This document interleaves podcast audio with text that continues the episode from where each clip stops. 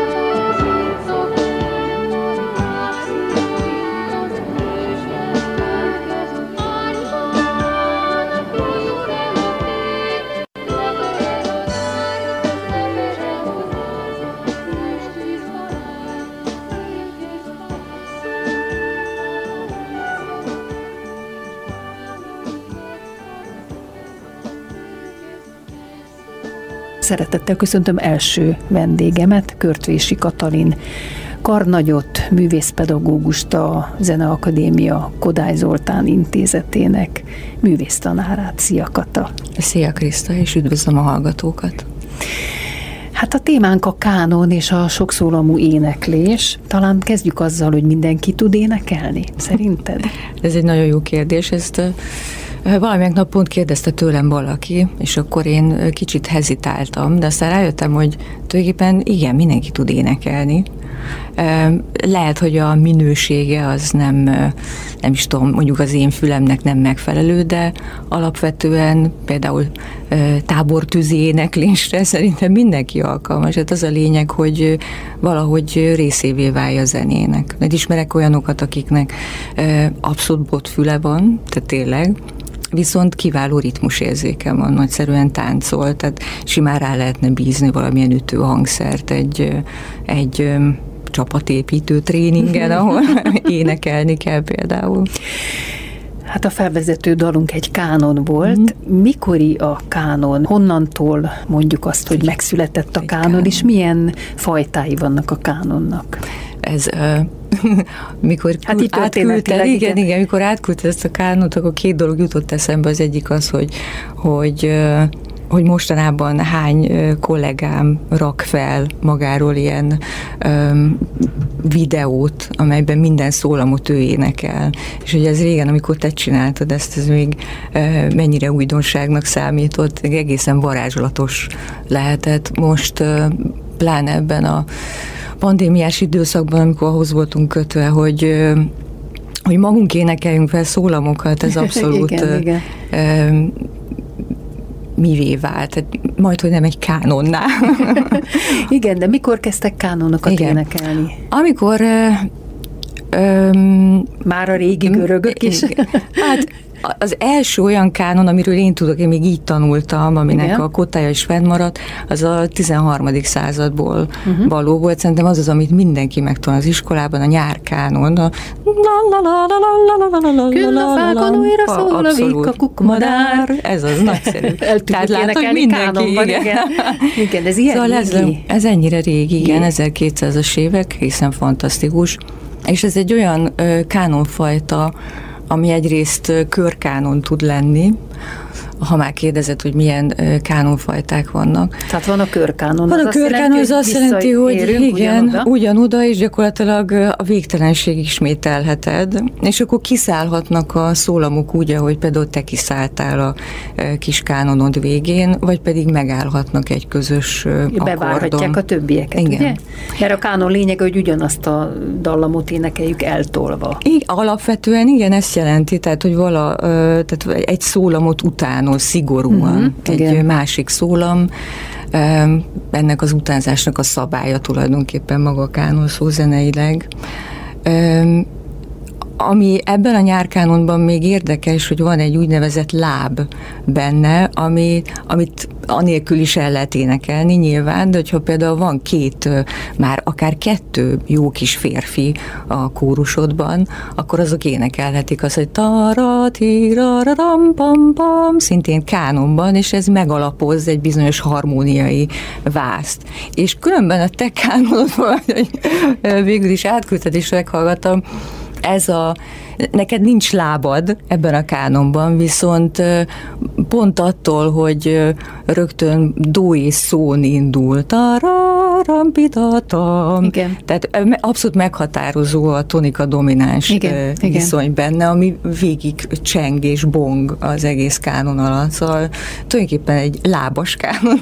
De mert a láb ez azt jelenti, hogy van valami alapja, vagy mit Hát jelent? ez, ez, ezt jelenti, hogy egy harmóniai vázon áll. Ez persze lehet másképpen is hívni, de annak idején még ez mi ennek a lábnak a fogságában voltunk. Nagyon szerettünk ilyen lábas kánonokat énekelni. Mennyire lehet a hallást és az intonálást fejleszteni? Én például a kislányom amikor megszületett, sőt már előtte is, mindig énekeltem neki, és sokat. És amikor megpróbáltam két éves körül, hogy mindent énekeljen nekem vissza, és akkor nagyon hamisan énekelt nekem vissza, és én sírtam, hogy ez nem lehet, hogy az én kislányom hamisan énekel. Persze aztán kitisztult, tehát azt tapasztaltam, hogy ez kitisztult, de még a pici baba annyira nem tudta ezt a nem, nem, intonálást. Ezt, ezt mikor tanuljuk meg? Hát jó esetben szerintem a, hát vannak olyan tehetségek persze, akik már nem tudom, bölcsödéskorukban is kristálytisztán tudnak énekelni, de szerintem... Én például ez... előbb énekeltem, mint beszéltem. Igen. Változóak vagyunk, abszolút Igen. különbözőek. Szerintem, ha jó egy óvónéni, és különben az óvodáknak nagyon-nagyon jó zenei programja van, amúgy oktatási programja szerintem, tehát, hogyha jó kezekbe kerül egy gyermek, akkor a, az óvodás évek alatt szerintem nagyon ö, sokat lehet ö, fejleszteni a hallást, a ritmusérzéket, az intonációt. Még akkor is, hogyha a csoporton belül esetleg több olyan gyermek van, amelyik hamisan énekel. De ez egyszerűen összezár egy idő után hogy szerintem lehet, és nyilván vannak olyanok, akik, akiknek nem, vagy azért, mert tényleg nem tudom miért, de bot, botfülük van, vagy azért, mert valamitől stresszelnek, ez már abszolút Fél, oldában. Félnek, és igen, abszolút, az igen, igen, igen, ez érdekes. Vagy hát, pedig technikai probléma is aha. lehet. Abszolút. Hát én gyerekkoromtól fogva énekeltem, szüleim uh-huh. is mindig énekeltek nekem, és aztán mentem a rádió gyerekkórusába, és ott végig énekeltem az egész gyerekkoromat, sőt, uh-huh. hogy tud, én is karvezetőnek készültem. Hoppá. Úgyhogy ha nem vettek volna fel a színművészetire, akkor a Zeneakadémián folytattam Tanultam. volna a következő évben, és lehet, hogy most nekem is egy kórusom lenne. Nem. Azt viszont olvastam rólad, hogy te is tanítottál a rádió gyerek kórusában, talán mm. szolfést, ugye? Igen. Ö, hát ez, ez mikor egy... volt, és hogyan kerültél oda?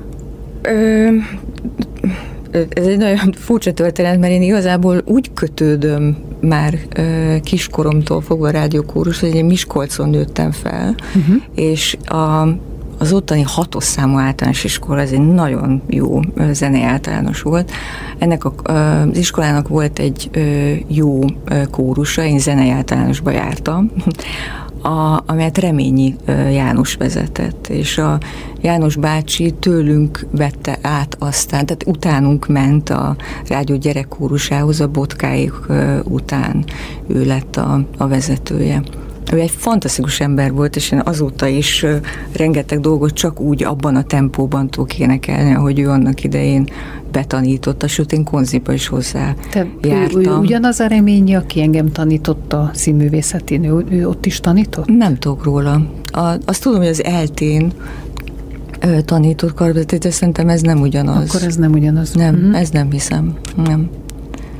Szóval ö, tulajdonképpen valahol én is egy rádiós gyerek voltam, de mivel együtt tanítottam a Tíz Gabriellával, aki szintén a János és a, az Igó Lencivel vezették a, a kórust a tanárképző főiskolán, a Szemelvesz utcában, ő hívott engem tanítani azokhoz a már kamaszokhoz, akik igazából már kinőttek, hogy gyermekkórusosak le, le, lennének, vagy legyenek, még besegítettek természetesen egy-két darabba, hogy őket nyüstöljem és uh-huh. hát ugye ez egy nagy hiány, amikor az ember kikerül egy ilyen hihetetlen közösségből, ahol tényleg van egy repertoár, és még azon túl elképesztő darabokat lehet megtanulni. Tehát én is gondolj bele, 12-3 éves voltam, amikor énekeltük a Mahler 8. szimfóniáját a, az ősbemutatón, a Magyarország ősbemutatón. Hát én, szerintem azért lettem zenész. Tehát az, az egy elképesztő élmény volt. Szóval ezt az élményt kellett valahogy megőrizni ezekben a gyerekekben, mindenféle újdonsággal, darabokkal, és már igen, a szolfés részével. Ez itt a Kovács Műhely Körtvési Katalinnal beszélgetünk a kórus éneklésről és a kánonról, és most a Kodály módszerről szeretnélek kérdezni, hiszen te a Kodály Intézet tanára is vagy. Meséljük el a hallgatóknak, hogy tulajdonképpen mi ez a Kodály módszer, és végül is nagyon sikeres volt, mert én a gyerekkoromban most nem csak, hogy mint rádió gyerekkórusos uh-huh. éltem ezt át, de azt éreztem, hogy ez egy éneklő ország, itt mindenki énekel, itt mindenki szeret énekelni, tud énekelni. Rosszul gondoltam? Rosszul gondolod? Nem. Ö, és azért ez, ez a kodály, mindig, a... Igen, ez, ez, igen, az ő nyomdokain talán felépült egy ország, ezt abszolút, abszolút így van. Szerintem ez még mindig ugyanaz az éneklő ország, Öm, szóval ez csak... a Kodály módszer, ez micsoda? Ez az, hogy énekelni kell picikortól kezdve, vagy micsoda? Igen, hát a meg a tudod, amikor, Igen, amikor kérdezik, hogy mi is a Kodály módszer, akkor nagyon sokan egyrészt elmondják, hogy hát igen, legyen a zene mindenki, ez a szlogen, ez, a szlogen, ez mindenki igen. ismeri, igen. és a másik az, hogy hát a szolmizáció, persze. De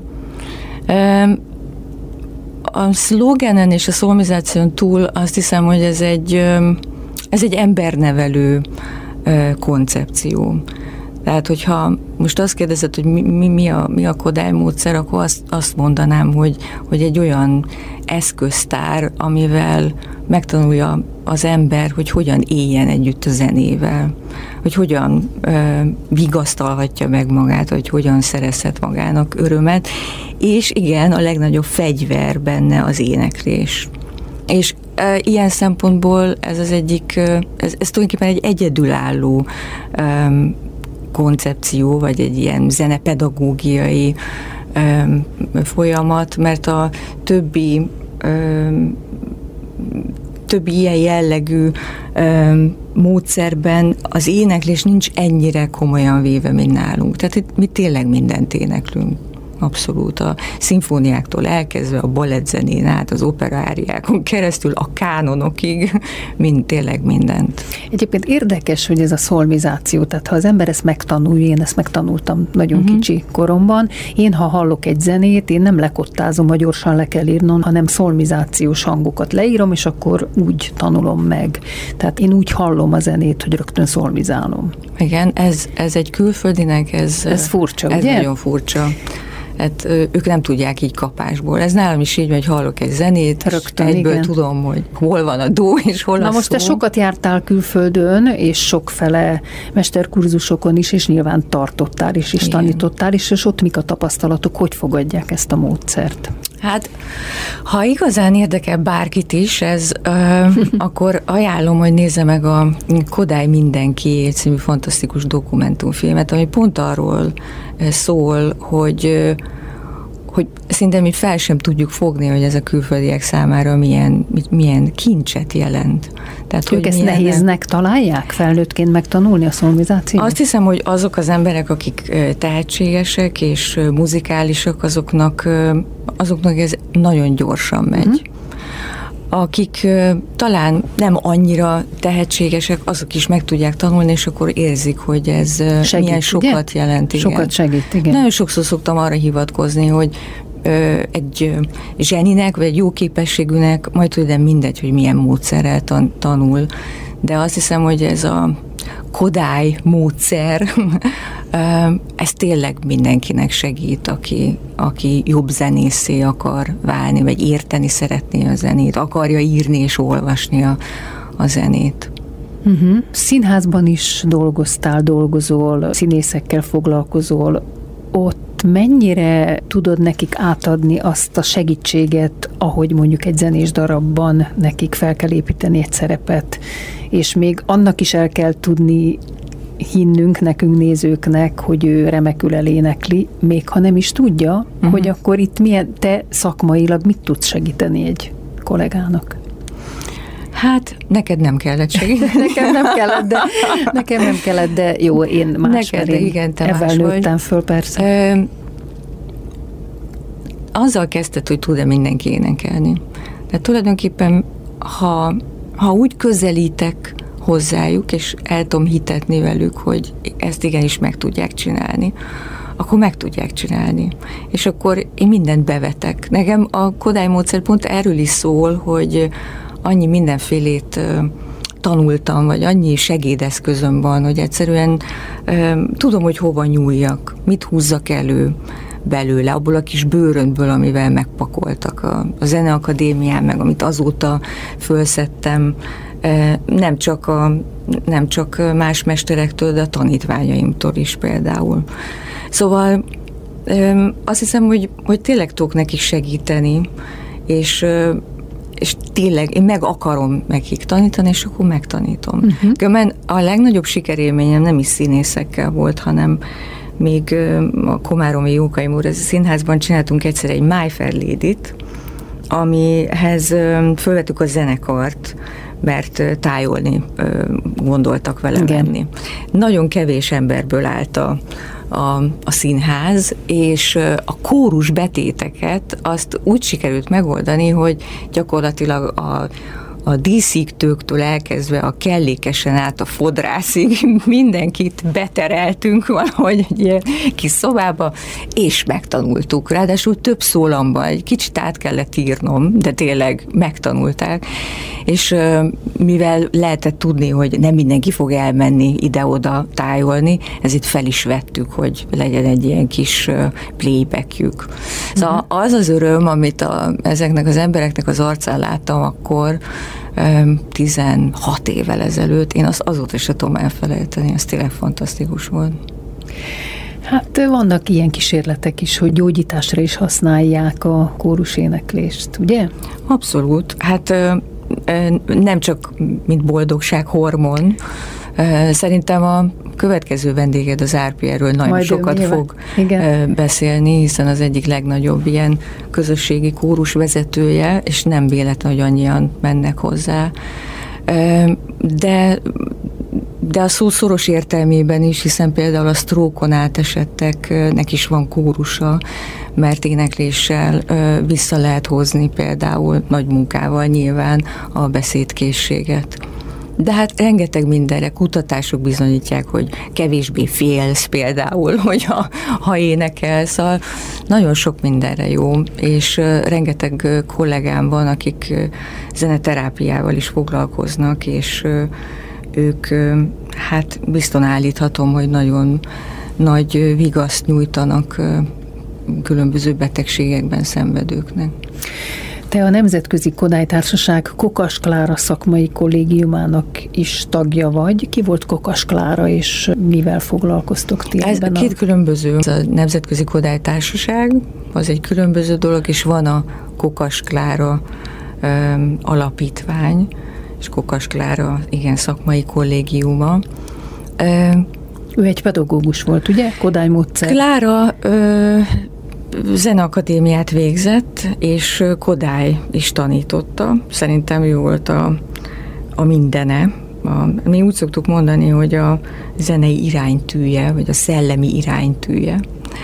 És azt hiszem, hogy az egyik kedvenc Kodály tanítvány volt, nagyon sikeres, és Kodály abszolút bízott benne, küldte őt konferenciára, Amerikában tanított, tehát az egyik legsikeresebb Kodály, Kodály tanár is volt külföldön, aki egy idő után szembesült azzal, hogy ahogy ő tanulta annak idején, tehát tudod, egy kicsit merevebb viszonylatrendszerben dolgoztak még 40-50 évvel ezelőtt, hogy ezekkel a módszerekkel nem igazán boldogul uh-huh. külföldön, és egyszerűen meg kellett találja azokat az eszközöket, amelyekkel eljutatja a gyerekekhez a, Ugye a bevetette a mozgást is, tehát hogy nem kellett ülni, hanem mozgást, igen. szinte táncoltak közben. Igen. Van egy nagyon érdekes riport, amiben pont arról mesél, hogy az első órára, amikor bement egy intézet is gyerekek közé, akkor az egyik lány azzal fogadta, hogy a fejére húzott egy szemetes vödröt, és azzal rohangált, és hát neki ugye a akadémián senki nem tanította, hogy hogy kell bánni egy ilyen olájbolkával, aki rohangál körbe-körbe, de hát nyilván ez a rohangálás az jelentett valami számára. Ö, igen, ö, először, ö, először népdalokra táncoltak, ö, és ö, észrevette, hogy bizonyos összefüggések vannak a különböző gyerekek tánclépései között. Ezek nem magyar népi motivumok voltak, igen, hanem mindenféle spontán mozgások. És később következett az, hogy élő zenét hozott, majd aztán már CD-ről játszotta természetesen a nagy szimfóniákat, és ezzel sikerült azt elérnie, hogy, hogy a gyerekeknek folyamatos inspirációt jelentett. Azt kell mondjam, hogy két dolog van a Kukas és Kodály között, ami talán egy közös pont, és mégis egy kicsit ellentétes, hogy a Kodály módszer az lépésről lépésre halad. Az egy nagyon szisztematikus módszer. Tehát a csepp, cseppeket mutatja meg a tengerben, a Klára viszont rögtön a tengert rögtön az mutatja egészet. meg, és ebben kell aztán elveszni. Kedves Kata, még bármeddig tudnálak hallgatni, Igen. de lejárt a műsoridőn. Köszönöm szépen, hát hogy vendégem voltál itt a Kovács műhelyben. Körtvési Katát hallották. És most következzen Kodálytól az Esti Dal a Magyar Rádió gyermekkórus előadásában.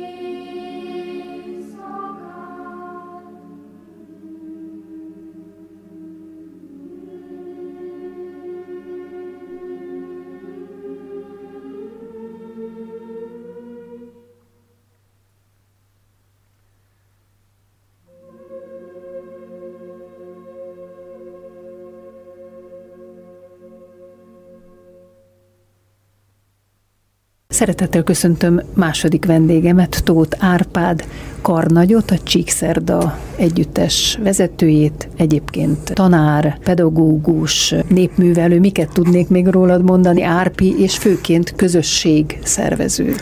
Nagyon szépen köszönöm a felkonferálást, és üdvözlöm, üdvözlöm a hallgatókat. Árpi, ti a Zeneakadémián együtt dolgoztál, vagy talán együtt is tanultál Halasdórával, és akkor hoztátok rétre a Halastó nevű kórust, a kettőtök nevéből nagyon ötletesen alakult ez ki. Én akkoriban ismertelek meg benneteket, hiszen a lányom, Flóra, ő a ti kórusotok lelkes tagja volt, és résztvevő, és én mindig mentem hallgatni és nézni benneteket, és rendkívül élveztem azt, hogy én, aki rádió gyerekkórusos voltam, és egész életemet kórusban töltöttem, egész gyerekkoromat, itt egy egész másfajta kórussal találkoztam. Kórus improvizációkat csináltatok, ami teljesen meglepő volt. Ez volt az egyik, amiről szeretnélek kérdezni, hogy ez micsoda, és a másik meg az, hogy azt láttam, hogy itt mindenféle ember van. Úgy tudom, úgy is olvastam, hogy nem küldesz el senkit. Erről a kettőről beszélgessünk így először.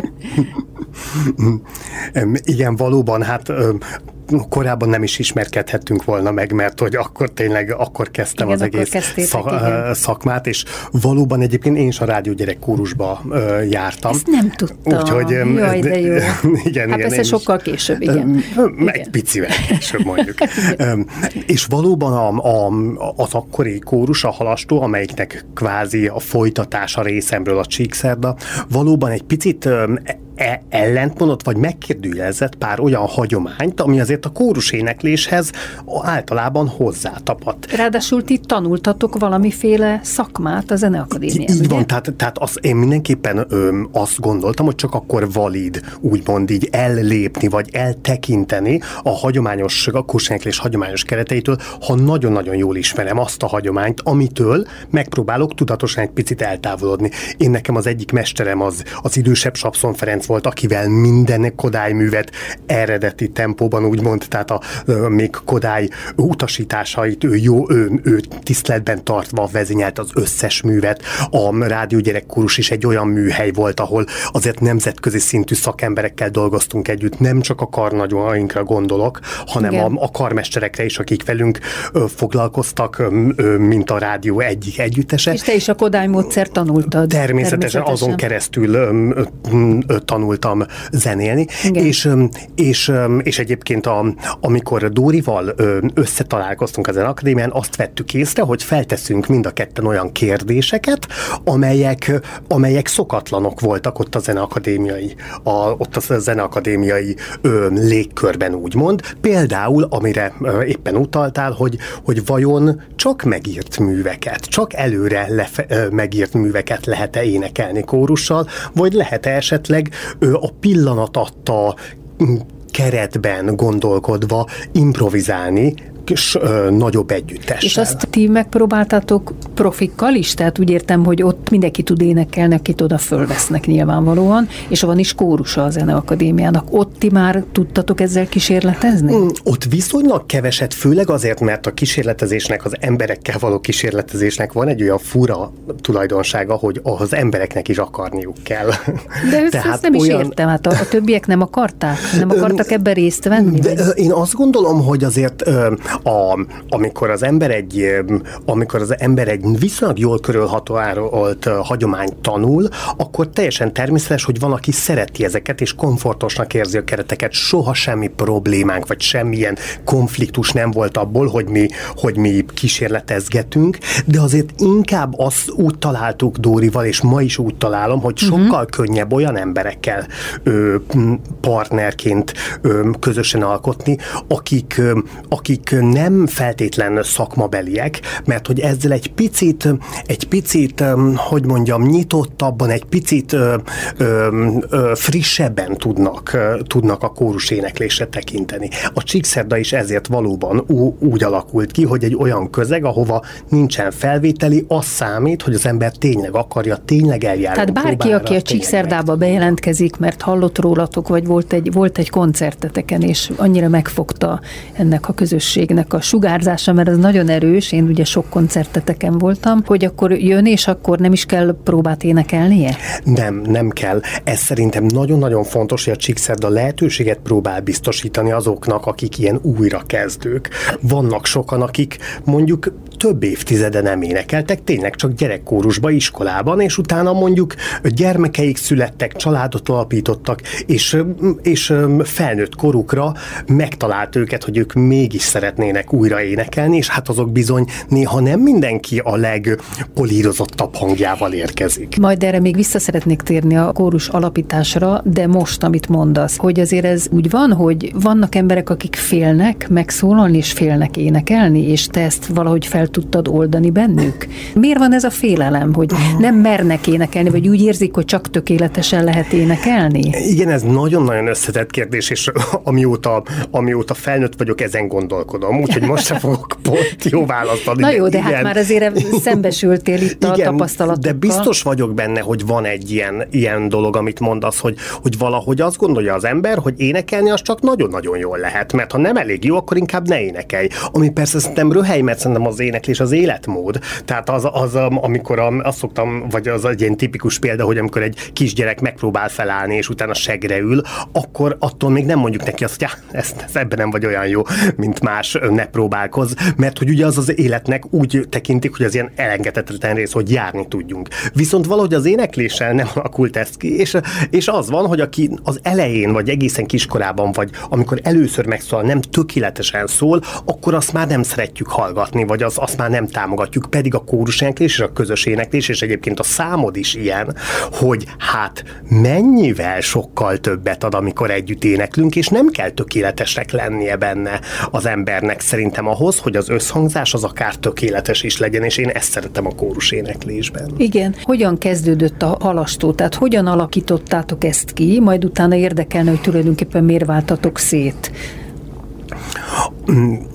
Az volt az alapvető feltevés, hogy amellett, hogy szeretnénk karvezetőként egy saját kórust, akkor már vezettünk kórusokat, de az más, amikor valakitől kapjuk valamilyen hagyományt folytatunk. Aha, tehát, tehát, hogy fontos volt, hogy, hogy új tabula ráza. Ti, ti, ti Igen, igen. És hogy olyan embereket vártunk, akiknek van kedve és türelme kikísérletezni dolgokat. Tehát az ilyen fajta felfedező munkában simán benne van az, hogy gyakorlunk valamit egy órán keresztül, és azt mondjuk, hogy na, ez nem volt jó ötlet, megyünk tovább. Az megírt műveknél ilyen nincs, mert hát azért tudjuk, hogy mi a cél, és akkor így egyenes úton haladunk. És már és akkor elkezdtétek ezt a bizonyos kórus improvizációt? Igen, igen, ez, ez, a, ez az alap. Na akkor erről mesélj a hallgatóknak, hogy mi ez a kórus improvizáció, hiszen nem tudják elképzelni. Alapvetően a kórus improvizációt ma már általában inkább kreatív éneklésnek szoktam hívni, Aha. mert mert hogy egy picit már nem csak az improvizációról szól, azaz az ö, alapjába véve úgy kell elképzelni, hogy vannak ö, dalok, amelyeknek vannak ilyen szabályaik, uh-huh. amit bizony, ha azt betartja az ember, akkor valamilyen részét viszont szabadon tudja formálni. Például, nagyon egyszerű példát mondok, van egy népdal, ö, ö, hazafelé, ez a hazafelé kezdetű rövid népdal, és en, ezt ugyanarról a hangról kell mindenkinek elénekelnie, ugyanolyan, ugyanolyan díszítésekkel, csak éppen bármilyen tempóban énekelhet. Na mutassuk meg így ketten. Mm, jó, akkor nézzünk valami, valami olyan, olyan, olyan népdalt, ami, ami jól fog szólni ketten is, mondjuk szerintem legyen olyan, amit mindenki ismer, legyen, jó? Legyen. Mondjuk legyen a tavaszi szélvizetár, azt lehet az? Akár igen. Mm, és akkor te énekeld ö, ö, hagyományos tempóba, én egy picit lassabb leszek. Tavaszi szélvizet áraszt, virágom, virágom, minden madár társat választ, virágom, virágom.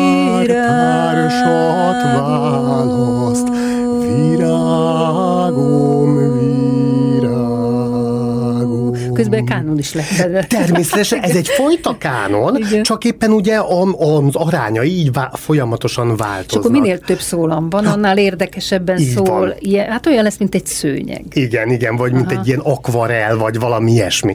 Valóban, de természetesen nagyon-nagyon sokfajta szabály létezik, és nagyon-nagyon sokfajta megfogalmazási lehetőség. A lényeg az az, hogy valamilyen kis döntési lehetősége minden énekesnek van. Ez itt a Kovács Műhely, vendégem Tóth Árpád Karnagy, és a kórus éneklésről beszélgetünk, és folytatjuk a beszélgetést. Tehát halastó, megalakult a halastó, és rögtön nagyon sikeres lett, és hogyan szerveztétek oda, hiszen azt mondtad, hogy nem profi énekeseket hívtatok, de valahogy ön úgy elterjedt, hogy ide lehet jönni, ugye?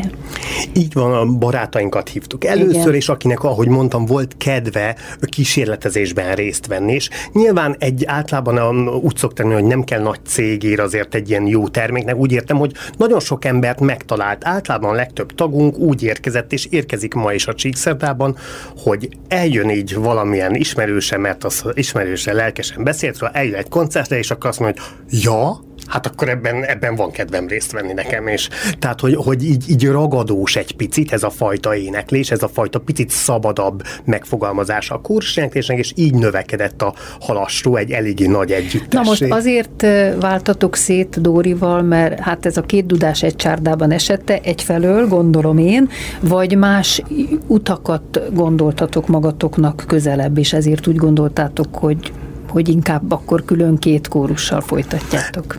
Nagy részt a második. Igen, a második. Az az igazság, hogy na, én személyesen nagyon-nagyon tisztelem Dórit, és szinte biztos vagyok benne, hogy ez ő is fordítva nyilván, is. Tehát nincs összeveszés, vagy van. ilyesmi, csak Nem. más utakat. Nyilván voltak konfliktusok, amik, igen, tehát amikor az ember az tényleg figyel magára, és próbál egy nagyon autentikus utat megtalálni, akkor szerintem nagyon természetes, hogy az elején na, ugye nagyon összetalálkoztunk, hogy mi új utakat akarunk keresni, de hogy ez az új út merre van, teljesen természetes, hogy öt év alatt ö, el, szét, szétvált vált. Igen, igen, igen, igen. Dóri kiderült, hogy ő jobban, ő mélyebben szeretne dolgozni egy kisebb csapattal, őt zavart, hogy állandóan növekszik a, uh-huh. a mhm. halastó, és őt, őt a színház és a zene ilyen nagyon izgalmas ö, egyvelege foglalkoztatja, szerintem a Soha Róza fantasztikus produkciói pont ö, meg is mutatják ezt, míg a, a Csíkszedával én valahogy a közösségi éneklést láttam benne, és engem soha nem zavart nagy csapattal dolgozni, Úgyhogy, és ja, és én pedig a színháztól egy picit távolabb állok, úgy a személyiségem is talán, meg úgy valahogy, és, és ezért inkább a, inkább a, a klasszikusabb zene felé fordultam talán. Hát bár kicsit ellentmondok neked, mert a Csíkszerda koncerteknél hát te egy showműsort adsz elő, igaz, hogy mint karnagy adod el ezt a mhm. showműsort, nagyon szimpatikusan beavatsz minket nézőket abba, hogy mit hallunk, mit látunk, beszélsz, kommunikálsz. Tulajdonképpen az egész kórus élén tényleg ragyogsz, és nagyon-nagyon élvezik a nézők ezt a fajta vibrálást és lelkesedést, és főleg, hogy kommunikálsz velünk nézőkkel, ez nagyon-nagyon jó. Nagyon szépen köszönöm. Ez, ez igazából inkább a közösségi részéhez tartozik nekem. Uh-huh.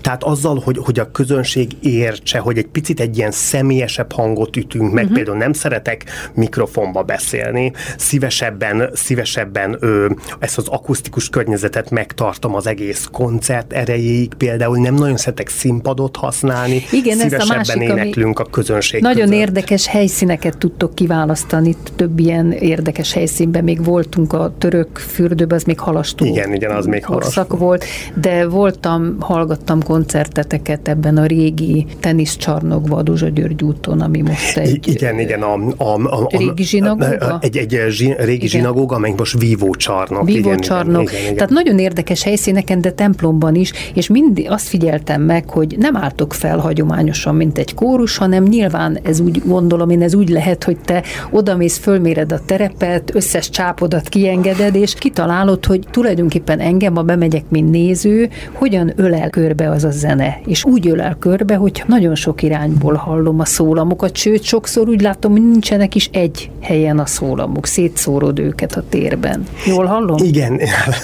az, azért én Kovács Krisztát mindenki ismeri, hogy a, a füle az egyik olyan dolog, ami, ami szerintem nagyon-nagyon megkülönböztet téged a legtöbb több, vagy, vagy, vagy Jó, persze, de ez egy élmény. Ez, ez a körülölelés, ez egy ilyen igen, alapvető igen. állítása a Csíkszerdának, illetve az egész improvizatív kórus éneklésnek szerintem például egy üzenete, hogy az hang az háromdimenziós. Ugyanúgy, hogy egy szobrot szeretünk körbejárni, mondjuk a baroktól kezdve, ugyanúgy a hangot is szeretjük különböző oldalról hallani, és tök más érzés egy, egy nagy, egy hangos, meglepő dolgot előről, mint oldalról tapasztalni, Jaj, érdekes, vagy amit mondasz, és nem hallottam ezt, hogy háromdimenziós a hang, de nagyon találó. Ez nagyon-nagyon izgalmas. Ez nekem, ez nekem nagyon-nagyon fontos, ugyanúgy, ahogy a közönséget szeretem körbeültetni egy picit, nem akarok ilyen elcsépelt szavakat, de egy picit, mint hogyha az előadás az egy kicsi ilyen szertartássá válna. Igen. Hú, nagyon érdekes. Azt akartam még mondani, hogy te tanítasz fiatalokat is, ugye, a kisképzőben. Igen. És olvastam veled egy interjút, amiben elmeséled, hogy te nem igazán szeret említetted az operákat, illetve az opera éneklést, hát mintha magamat olvastam volna, én pont ugyanígy vagyok vele, hogy azt a fajta éneklést én nem szeretem igazán hallgatni, és pont ugyanezt gondolom, amit te ott elmondtál, mintha csak én mondtam volna, hogy az, az a fajta éneklés az távol áll tőlem, mert nem hallom természetesnek, avval, avval együtt, hogy értjük, hogy a zenekar miatt ezt muszáj, és hogy te átírtad az operákat leegyszerűsítve, transponálva olyan hang foi o CRO, hogy akkor ott éneklitek, és úgy már tetszik nekik, ugye, és éneklik. Ez a kísérlet, ez tart még? Igen, igen, igen, éppen az egész hétvégémet a mezitlábas operánkkal töltöttem. Oh. Úgy hívják a kis opera együttesemet a kisképzőbe valóban. Ezek a középiskolásoknak a picit arról van szó, hogy mindig eredeti művekkel foglalkozom, tehát a eredeti nem, nem írok át teljesen műveket, csak annyi, hogy, hogy a nagy zenekar helyett zongorával vagy kamara együttessel kísérjük a gyerekeket, rövidít rövidítjük az, az időtartamát, hogy iskolákba uh-huh. el tudjuk vinni 45 uh-huh. percre, és az a harmadik dolog pedig, amit csinálok valóban, hogy, hogy a hangfajukra ö, idealizálom, úgymond, ha szabad ezt mondanom, az, a dalokat természetesen azért olyanokat választok, amik alapvetően nem megközelítenek, nem hát Wagner operákat. Mozartok azok Igen, igen, a, a Figaro házasságát igen. csináltuk tavaly előtt, tavaly Cavalli csináltunk, ő egy korabarok szerző, és most éppen ez éppen jövő héten lesz a bemutatója a Blue Monday című Görsvin mini operának ilyen, ez az első opera próbálkozása. Visszatérve a Csíkszerdára, biztos vagyok benne, hogy az éneklés is nagyon vonzó a Csíkszerdában, de az a fajta elsőprő közösségi élmény, ami ott rengeteg barátság, szerelem, gyerekek.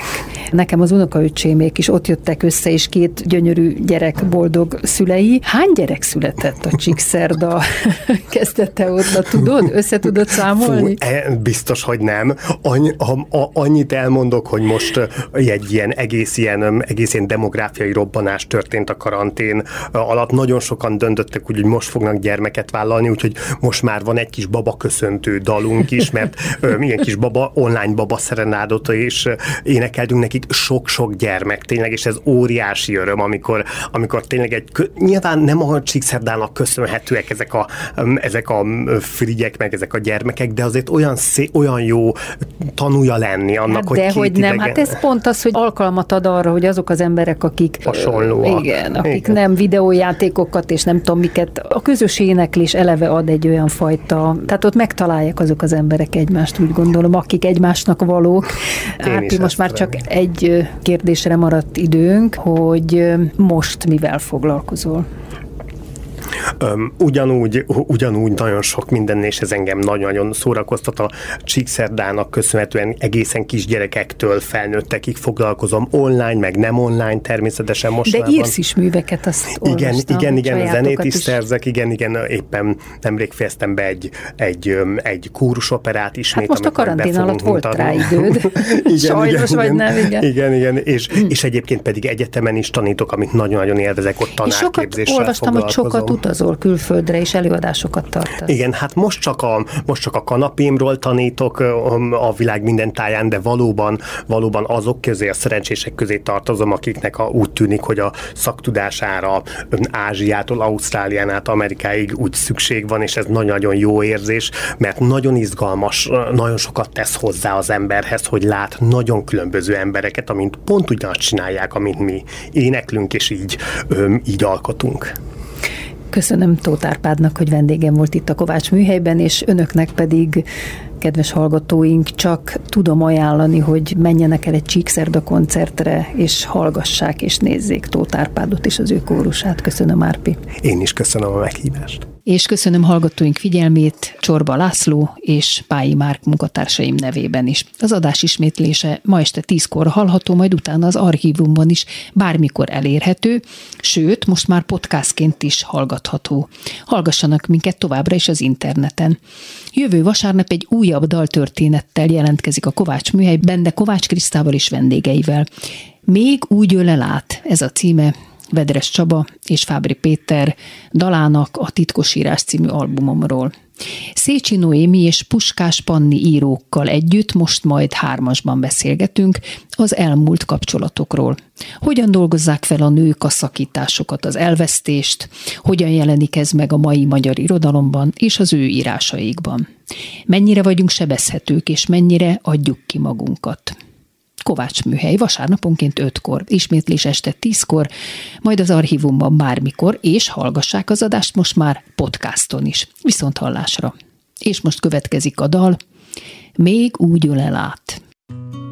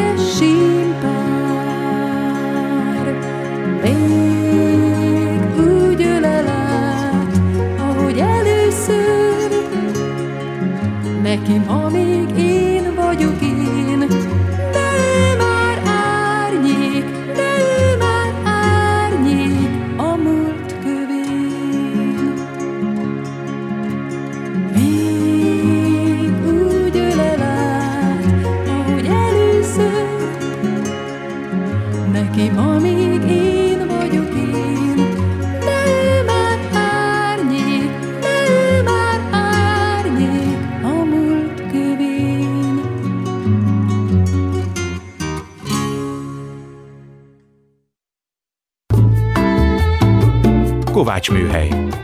Kovács Kriszta műsorát hallották.